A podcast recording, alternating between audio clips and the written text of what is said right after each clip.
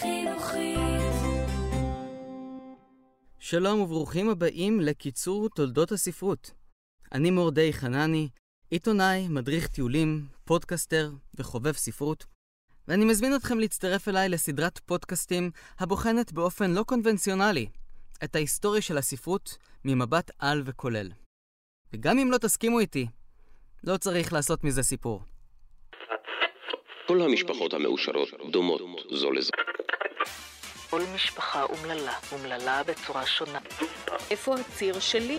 מלחמה ושלום. שמא בלב עניו לברך את... סביב לעולם ב-80 יום. צייר לי כבשה. מה אכפת לציפור? פור, פור, פור, פור.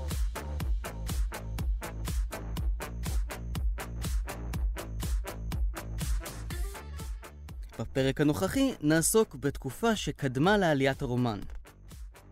לאורך רוב ההיסטוריה הייתם יכולים לשמוע סיפור מפי סבא שלכם, לצפות בתיאטרון עודד.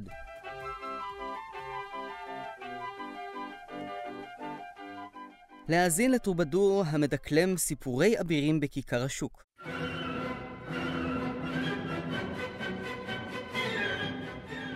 או לקרוא בעצמכם סיפור מגולגל על קלף. בפרק הזה ננסה לתמצת אלפיים שנות דרמה, סאגות ואפוסים ב-40 דקות. לכאורה משימה בלתי אפשרית, הרי יצירות כמו הקומדיה האלוהית או האודיסאה נחקרו על ידי מיטב החוקרים בעזרת מיקרוסקופ. אבל כבר הסכמנו על כך שבפודקאסט אנחנו מסתכלים על הספרות בעדשה רחבה וכוללת. בפרק הזה נשאל מה הקשר בין שולחן ערוך לדון קיחוטה. למה שחקנים ביוון העתיקה ירדו אל הבמה עם מנוף? מה עשה שייקספיר כדי שלא ישליכו עליו כוסות בירה? ובעיקר, למה לא כתבו על אנשים עניים במשך אלפיים שנות ספרות?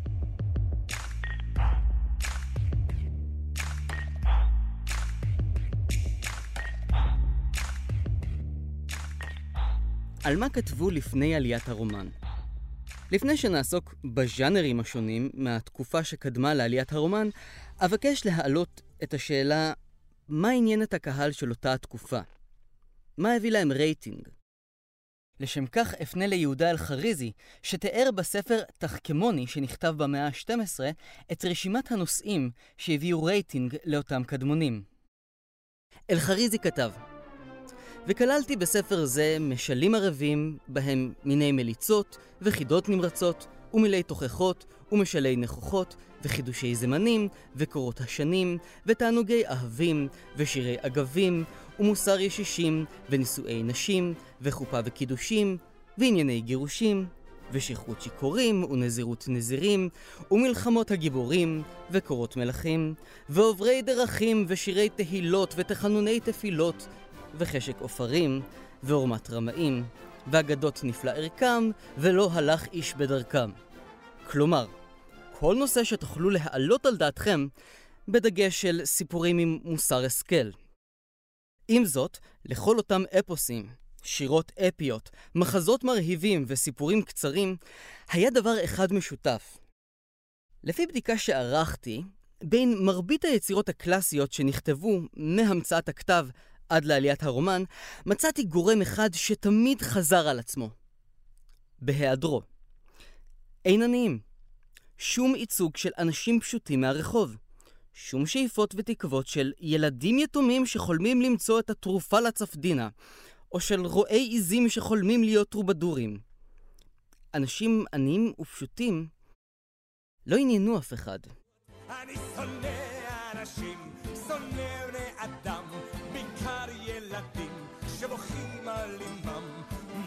מרקו, אתה לא תשוב אל אמא. המחסור החמור באנשים פשוטים, עמך, הוא נושא מרכזי שיעלה שוב ושוב במהלך הפודקאסט. ההומניזם הוא מפתח מרכזי להבנת ההתפתחות של הספרות, אבל על כך נדבר בפרקים הבאים. בפרק הנוכחי נבחן את ההתפתחות של הספרות הקלאסית. לצורך הדיון חילקתי את הז'אנרים השונים, באופן מאוד גס, לשלושה סוגים עיקריים. הראשון, מחזות, בהם הסיפור מסופר בצורה של הצגה עם גיבורים, דרמה ופתוס. חיבורים דתיים, פילוסופיים וסאטיריים הוא הסוג השני. והסוג השלישי הוא האפוסים והשירה האפית, המתארת גיבורים, מסעות, אבירים, כיבושים, חרבות, וזהו בערך.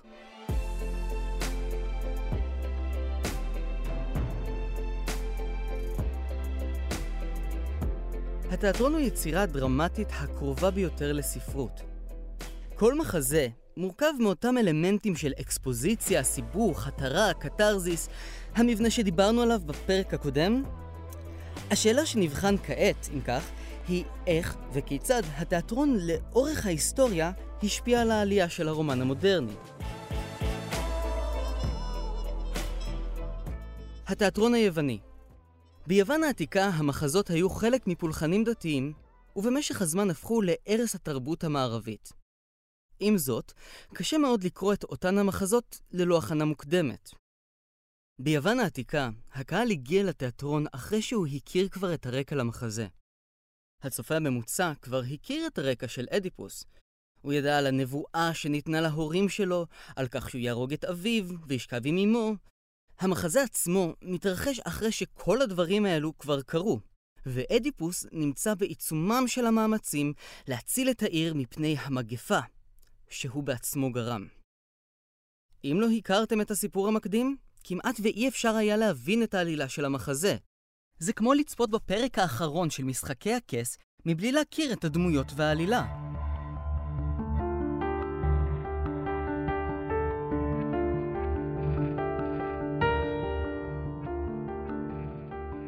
על מה דיברו במחזות ביוון העתיקה? במרבית המחזות עולות שאלות עקרוניות באשר למקומו של האדם בעולם. קבלת דין שמיים, נשים הנלחמות על זכויותיהן, מחיר הגאוותנות האנושית. נושאים רבים שמתאימים לרעיונות מודרניים. עם זאת, מרבית המחזות עמוסי התוכחה ביוון עוסקים בנושאים ורעיונות חברתיים ודתיים, פחות בדמויות עצמן.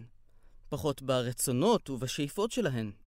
הדמויות מייצגות את המעמד או המגדר אליהן הן משתייכות, ואת הנכונות או חוסר הנכונות לקבל את מרותם של השליטים ושל האלים.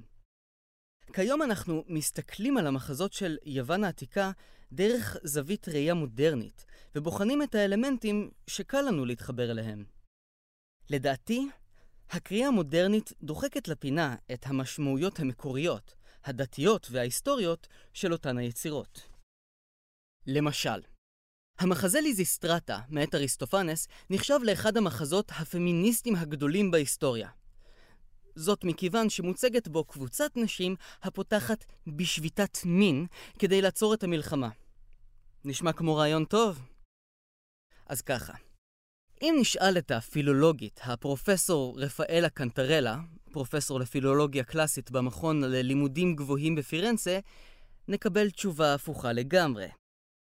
קנטרלה טענה כי אריסטופנס גדל באתונה שהייתה מפוארת ועטורת תהילה עקב ניצחונות צבאיים, ובמשך הזמן די ירדה מגדולתה. על כן אריסטופנס כתב את המחזה שטען איך אתם הגברים אפשרתם לנשים העלובות האלו למנוע מכן לצאת למלחמה הקדושה? רעיון שהוא הפוך לגמרי מכפי שאנחנו מבינים אותו כיום. אבקש להעלות רעיון שכמעט ובלתי אפשרי לאשש או להפריך, אבל רעיון ששווה להתעכב עליו לצורך הדיון. מה יקרה אם נחליף את אנטיגונה בליזיסטרטה או את אלקטרה במדיה? האם מדיה הייתה מתעקשת לקבור את אחיה? האם אנטיגונה הייתה פותחת בשביתת מין, או הורגת את הילדים שלה כנקמה על הבוגדנות של בעלה? אם אדיפוס היה במקום אגממנון, האם הוא היה מצווה להחריב את טרויה והורג את בן דודו כדי להתחתן עם קליטמנסטרה? אי אפשר לדעת. בשם איזה חוק מוליכים אותי אל מותי, אל בית קברי? הו אומללה, אומללה מתה בעודי חיה וחיה בין מתים. את הראייה שמצדיקה את הטענה שלי, נוכל למצוא במוסכמה תיאטרונית שנולדה ביוון העתיקה. מכיוון שהמחזות עסקו בחברה, במוסר ובמקומו של האדם, במקרים רבים לא היה צריך להגיע לפתרון הולם. או לתשובה חד משמעית. המחזאים העדיפו לזרז את הסיפור כדי להגיע לסוף. על כן, התיאטרון ביוון העתיקה המציא את מושג הדאוס אקס מכינה. טכניקה הספרותית האיומה ביותר שאי פעם נוצרה. במחזות רבים העלילה הייתה מגיעה למבוי סתום, ועל כן היו מורידים את אחד האלים אל הבמה בעזרת מנוף. אותו האל היה פותר את כל הבעיות ממש בפתאומיות. למעשה, עד היום אפשר למצוא בסדרות ובסרטים את הגרסה המודרנית של הדאוס אקס מכינה. כשמקגייבר תלוי על סלע והמסוק מגיע ברגע האחרון כדי להציל אותו. או כשמשרד עורכי דין שעומד לפשוט את הרגל בגלל חקירת רצח שלא נמצא לה פתרון, ופתאום נופל התיק של הסבתא ומתגלה האקדח המפליל. פתרון הדאוס אקס מכינה שנולד ביוון העתיקה מעיד על כך שההתפתחות של הדמויות היא לא העיקר, אלא הקידום של העלילה, ובעיקר הקידום של הנושאים הדתיים והחברתיים שבהם העלילה עוסקת. את חוסר הרלוונטיות של הדמויות אפשר למצוא כבר ברומא העתיקה עם קומדיות האטלן, מעין גרסה מוקדמת של הקומדיה דל ארטה, עם מסכות ושמות קבועים ודמויות קבועות עם זהויות קבועות. בקומדיה דל ארטה, בתקופת הרנסאנס, הקהל כבר ידע מראש אילו דמויות השתתפו במחזות. בכל מחזה היה את פנטלון, האב הקשוח. ארלקינו, המשרת השובב והזללן. הדוטורה, המשכיל הקשקשן. וכמובן, שני הנאהבים. לאורך מרבית ההיסטוריה, נדדו תיאטראות והעלו פרסות מגוחכות שהציגו עלילות מחיי המעמדות הגבוהים. וזהו, בכך הסתיים כל הסיפור.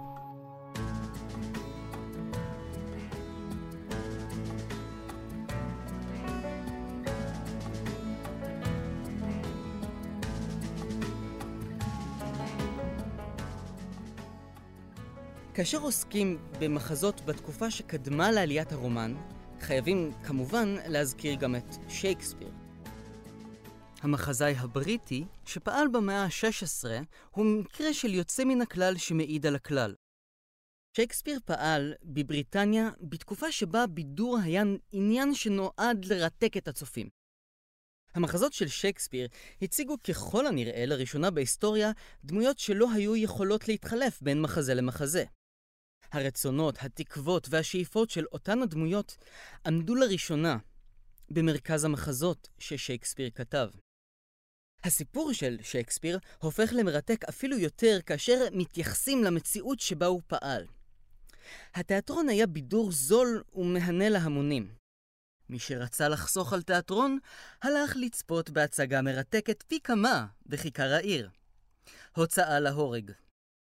אם כבר אנשים ויתרו על ההזדמנות לצפות באדם אחר מוציא את נשמתו תלוי על חבל, הם בדרך כלל היו הולכים לתיאטרון. שותים בירה או יין, מאיכות גרועה, כי בכל זאת מדובר בבריטניה. את השיכורים חמומי המוח היה צריך לרתק ללא הרף. אם שיכור היה משתעמם במהלך המחזה, הוא פשוט יכל לקחת את הכוס שלו, ובצורה בריטית מנומסת להשליך על השחקנים על הבמה. יתר על כן, הקהל היה נכנס ויוצא מהתיאטרון. היה צריך למשוך את המחזות על פני זמן ארוך מאוד ולדבר בפתוס זועק כדי לרתק את הקהל. הידיים האלה לעולם לא יהיו נקיות. צא, כתם ארור, צא. עוד יש כאן ריח של דם. דם! כל בושמי ערב לא ימתיקו את היד הקטנה הזאת. צא, כתם! למרות החדשנות של שייקספיר, ההשפעה שלו על התיאטרון הייתה מועטה מאוד אחרי שהוא נפטר. ישנן הרבה סיבות לכך, אבל הסיבה העיקרית היא ש-25 שנים לאחר מותו, התיאטרון נסגר ל-18 שנים. שמו של שייקספיר זכה לתהילה רק אחרי יותר מ-100 שנים, כאשר החלה לבצבץ התקופה הרומנטית שגילתה את שייקספיר ועשתה לו קאמבק. במשך כל אותו הזמן, ולמעשה, עד למחזות של איבסן וצ'כוב, המשיכו להיכתב מחזות מוסר, טרגדיות מלודרמטיות וקומדיות רומנטיות, אשר ברובן נעלמו אל מעמקי ההיסטוריה. לראיה, לקחו את הסיפורים של האופרות הגדולות ונסו להציג אותם על הבמה ברמת העלילה בלבד. האם אפשר להציג את הספר מסיביליה או את נישואי פיגארו כמחזה בלבד? Mm, לא ממש. בתור מחזות הם היו די גרועים, שלא לומר מגוחכים. שניהם נכתבו על ידי המחזאי פייר בומרשה. ההצדקה היחידה לסיפורים האלו היא המוזיקה של מוצרט. כך גם עם לוצ'יה דה למרמור, קרמן, שיקוי האהבה, חליל הקסם, דון ג'ובאני, דון קרלו, קבלריה רוסטיקנה, פליאצ'י, נורמה. כל אלו אופרות בעלות משמעות מוזיקלית נפלאה, עם אריות נהדרות וקטעים קונצרטנטיים מפעימים. אבל ברמת העלילה, mm, לא, זה לא ממש עובד. מניסיון אישי, בשנים האחרונות יצא לי להשתתף בכמה אופרות בתפקידים בלתי נשכחים, כמו חייל ג' באעידה, מגיש כוס היין בטוסקה, או מקלף תפוחי אדמה בסיפורי הופמן. ענייני פרנסה של דור הוואי. לענייננו, ההשתתפות באופרה הרגישה לי ממש כמו לימודי התואר השני. אני נמצא שמה. לא מבין מילה. זה נשמע רציני, מורכב וגדול מהחיים.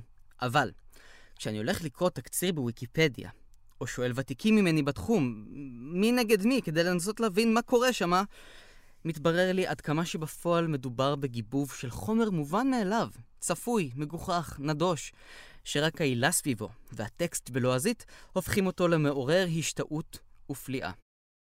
לסיכום, התיאטרון התקשה מאוד להשפיע על ההתפתחות של הרומן המודרני. היוצא מן הכלל, המעיד על הכלל, היה שייקספיר, שזכה דווקא לקאמבק רק שנים לאחר שנפטר. התיאטרון המשיך להציג עלילות בסיסיות וצפויות, דמויות שטחיות וסיפורים חסרי מעוף. לא משנה איך נהפוך את התמונה, לתיאטרון אין קרדיט ממשי להתפתחות של ספרות הפרוזה שאותה אנחנו מכירים כיום.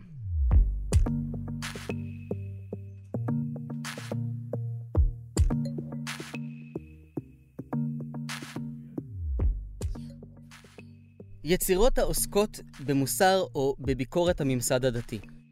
מאז עליית הנצרות באירופה ועד לעליית הרומן, רוב תושבי היבשת קמו בבוקר ושאלו את עצמם, איך אני לא מגיע לגיהנום? במשך ימי הביניים לא הייתה כמעט חירות מחשבתית. לא היה מושג כזה חילוניות או תרבות חילונית. כל הציורים שצוירו הציגו את ישו, את מריה או את שניהם ביחד. רוב החיבורים שנכתבו עד לתקופת הרנסאנס עסקו בנושאים דתיים. גם ביהדות, כמעט כל החיבורים שנכתבו מאז ימי בית שני כללו תכנים דתיים.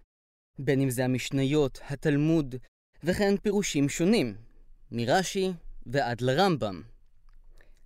עם זאת, כתיבה חילונית נכתבה דווקא במהלך ימי הביניים בספרד. אבל גם לזה יש הסבר משכנע. ספרד הייתה מוסלמית. הייתה פתיחות רבה יותר לחשיבה ביקורתית, לאומנויות ולתרבות חילונית.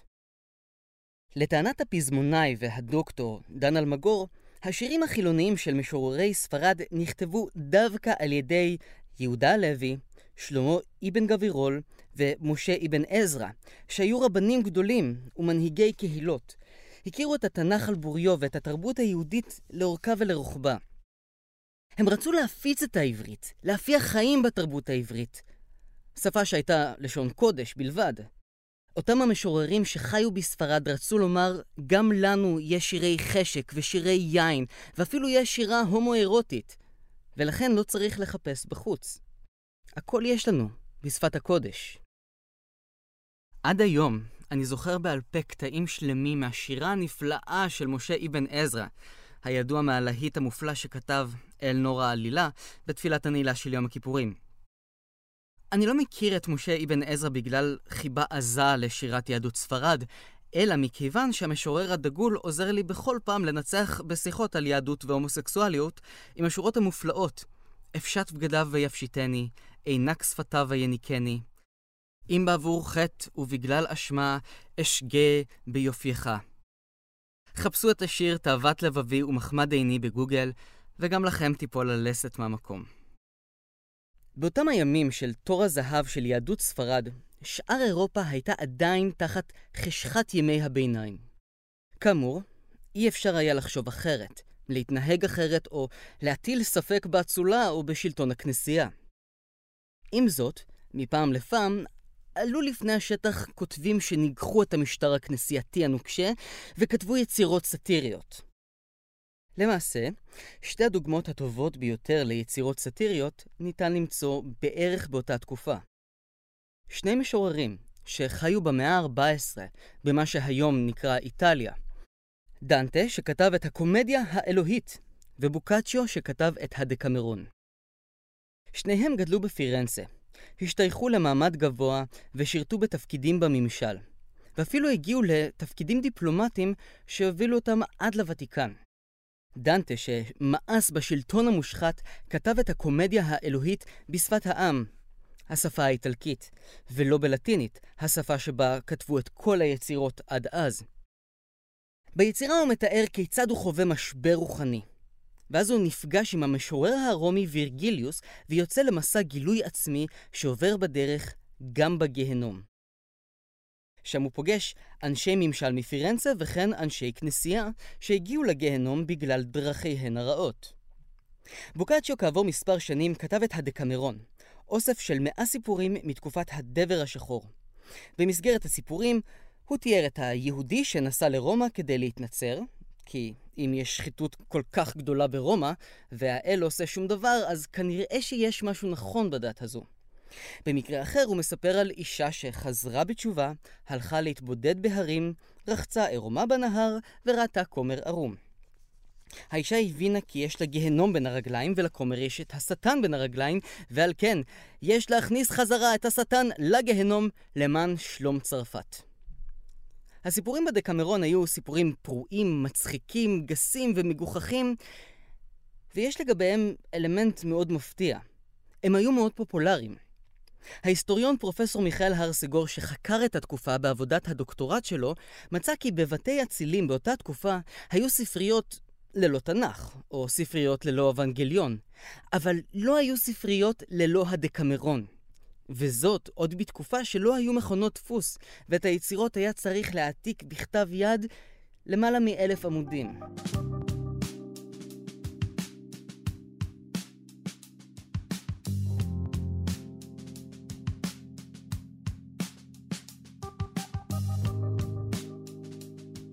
לא רק באיטליה הועלו רעיונות חתרניים בדמות סאטירה רבת מכר.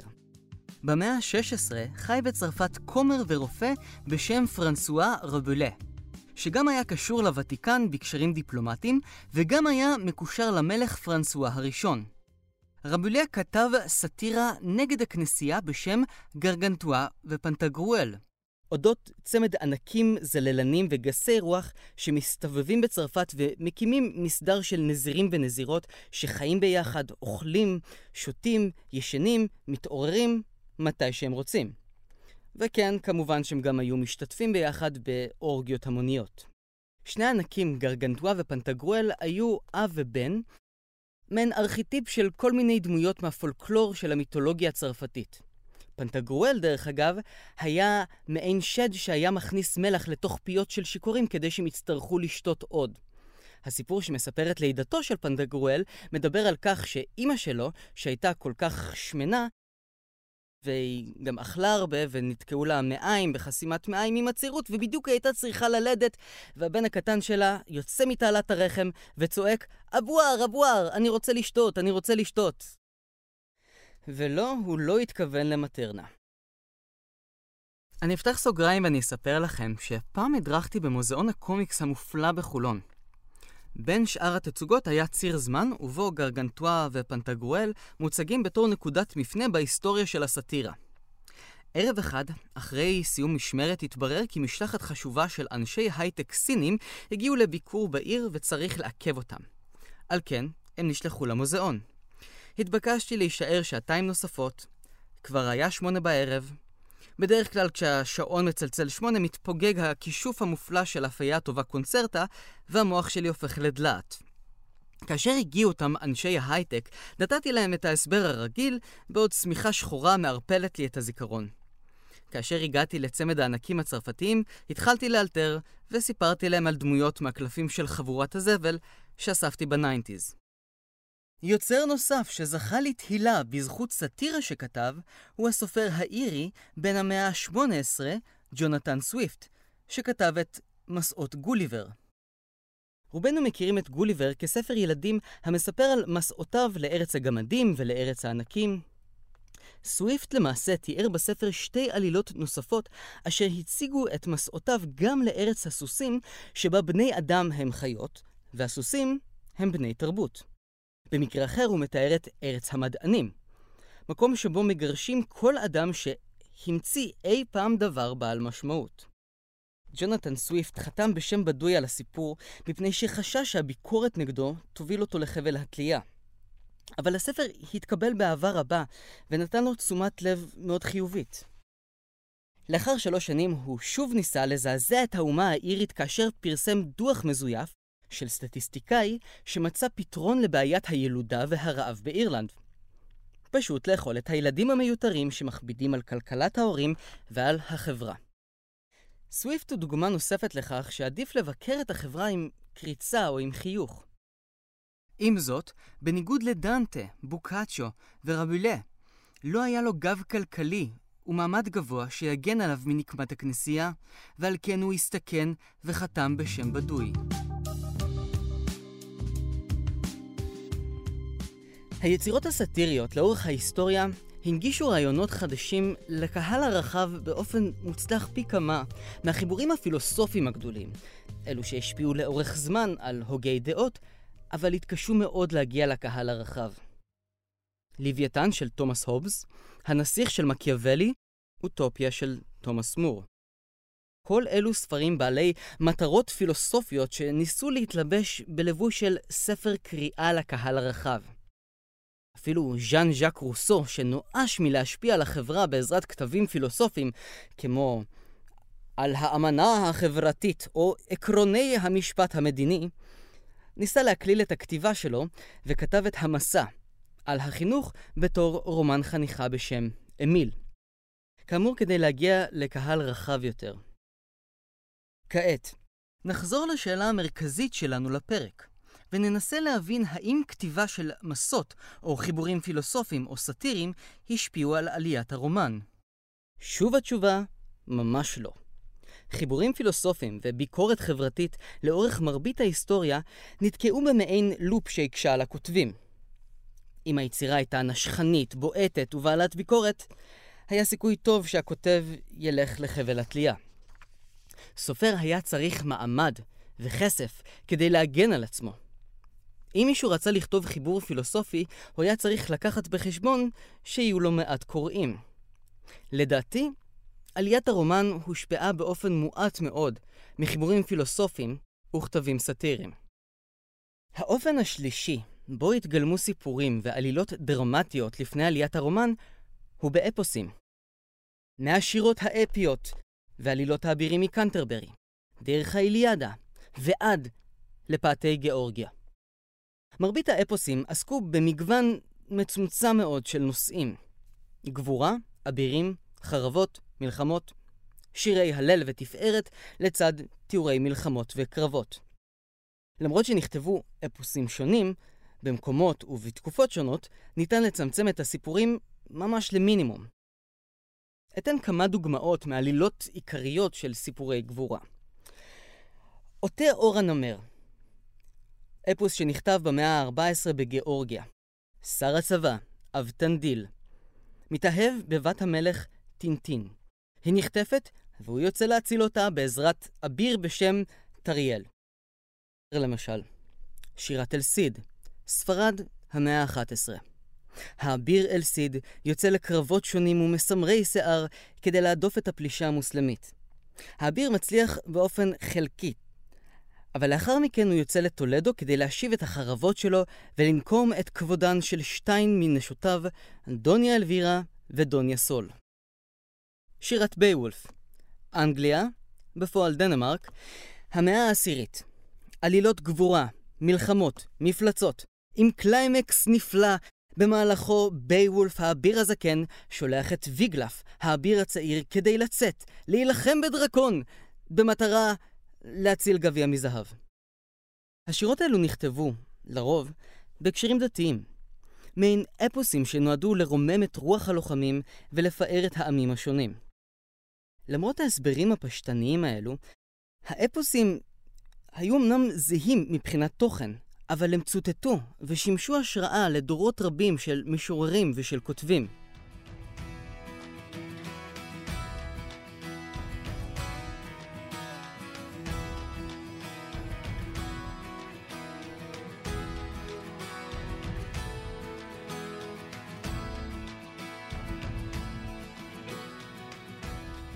חשוב לציין כי מכל הסוגות הספרותיות שהזכרתי בפרק, האפוסים ועלילות האבירים היו הרווחות ביותר בהיסטוריה.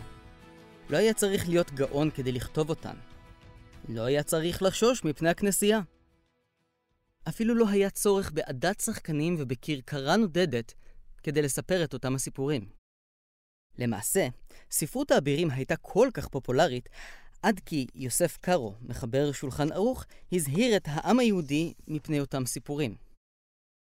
בשולחן ערוך הוא כותב ספרי מלחמות ודברי הימים של מלכי אומות העולם, וכן מליצות ומשלים של שיחת חולין, אסור לקרוא אותן, ואפילו אין לעיין בהן. ומי שחיברן, ומי שהעתיקן, ואין צורך לומר, המדפיסין, הם בכלל מחטיאי הרבים. במילים אחרות, סיבכתי את כולכם כי הקשבתם לי עד עכשיו. ספרות האבירים הייתה כל כך פופולרית, אפילו כשלא היו עוד אבירים באירופה. רוב העלילות הציגו אביר, מטעם עצמו, שמגיע לעיר כלשהי ואומר, אני האביר הגדול, פלוני אלמוני, אני מזמין לקרב כל אביר שחושב שהוא יוכל להתמודד מולי. ואז היה קרב, ואותו אביר ניצח, וגם לרוב זכה בנסיכה היפה, וזהו. במאה ה-16 חי מיגל דה סרוונטס, עוזר קרדינל שנשבע על ידי פיראטים ברברים מאלג'יר. לאחר שהשתחרר מהכלא, הוא חזר לספרד וכתב כמה עשרות מחזות איומים. איומים ונוראים שהוצגו רק בתיאטראות נודדים. בשלב כלשהו, הוא גם ישב בכלא בגלל חובות. במשך השהות בכלא, הוא החל לכתוב סאטירה על סיפורי האבירים בשם דון קיחוטה דה לה מנשה, המוכר גם בתור דון קישוט. סרוונטס, הוא לא ממש שם לב, אבל הוא כתב את הרומן הראשון בהיסטוריה. הרומן הראשון שבו היה אפשר להבחין בדמות אחת ראשית, שמופיעה מההתחלה ועד הסוף. בעקבות ההצלחה של דון קיחוטה, הוא כתב חלק שני. בחלק הזה, הגיבורים, דון קיחוטה וסנצ'ו פנצ'ו, יודעים שהם דמויות מצליחות, ושקוראים רבים אוהבים את הסיפורים שלהם. הספר של סרוונטס לועג, כאמור, לאותם סיפורי אבירים. האביר דון קיחוטה יוצא למסעות הזויים, וכן, הוא נלחם פעם אחת בתחנת רוח. אספקט קטן שהפך מזוהה עם הסיפור ואפילו הפך למטבע לשון. לצורך העניין, דון קיחוטה באמת היה מופתע מתחנות הרוח, מכיוון שהוא נדד לכיוון הולנד, ספרד הייתה מדינה חקלאית ומפגרת מאוד. תחנות הרוח הפתיעו אותו מסיבה ברורה. הוא מעולם לא ראה מבנה מוזר ומרשים שכזה. הספר דון קיחוטה השפיע על סופרים רבים שהלכו בעקבותיו. מנדלה מוכר ספרים למשל, כתב את מסעות בנימין השלישי. אותו בנימין היה יוצא למסעות עם החבר שלו, שנקרא סנדריל האישה. למה? כי הוא היה רכרוכי ונשי ואשתו הייתה מרביצה לו. בגרסה של מנדלי מוכר ספרים, הצמד הופך למעין יוסי וג'אגר עם משפטים אלמותיים כמו מחמל נפשי, ראוי אתה לנשיקה, לנשק כל עבר מעברי גופך, קרא בנימין בששון. מחבק את סנדריל האישה ומגפפו. מלבד ההשפעה של סרוונטס על מנדלה, כמעט ואין השפעה ישירה של הרומן הראשון על הכותבים שבאו אחריו.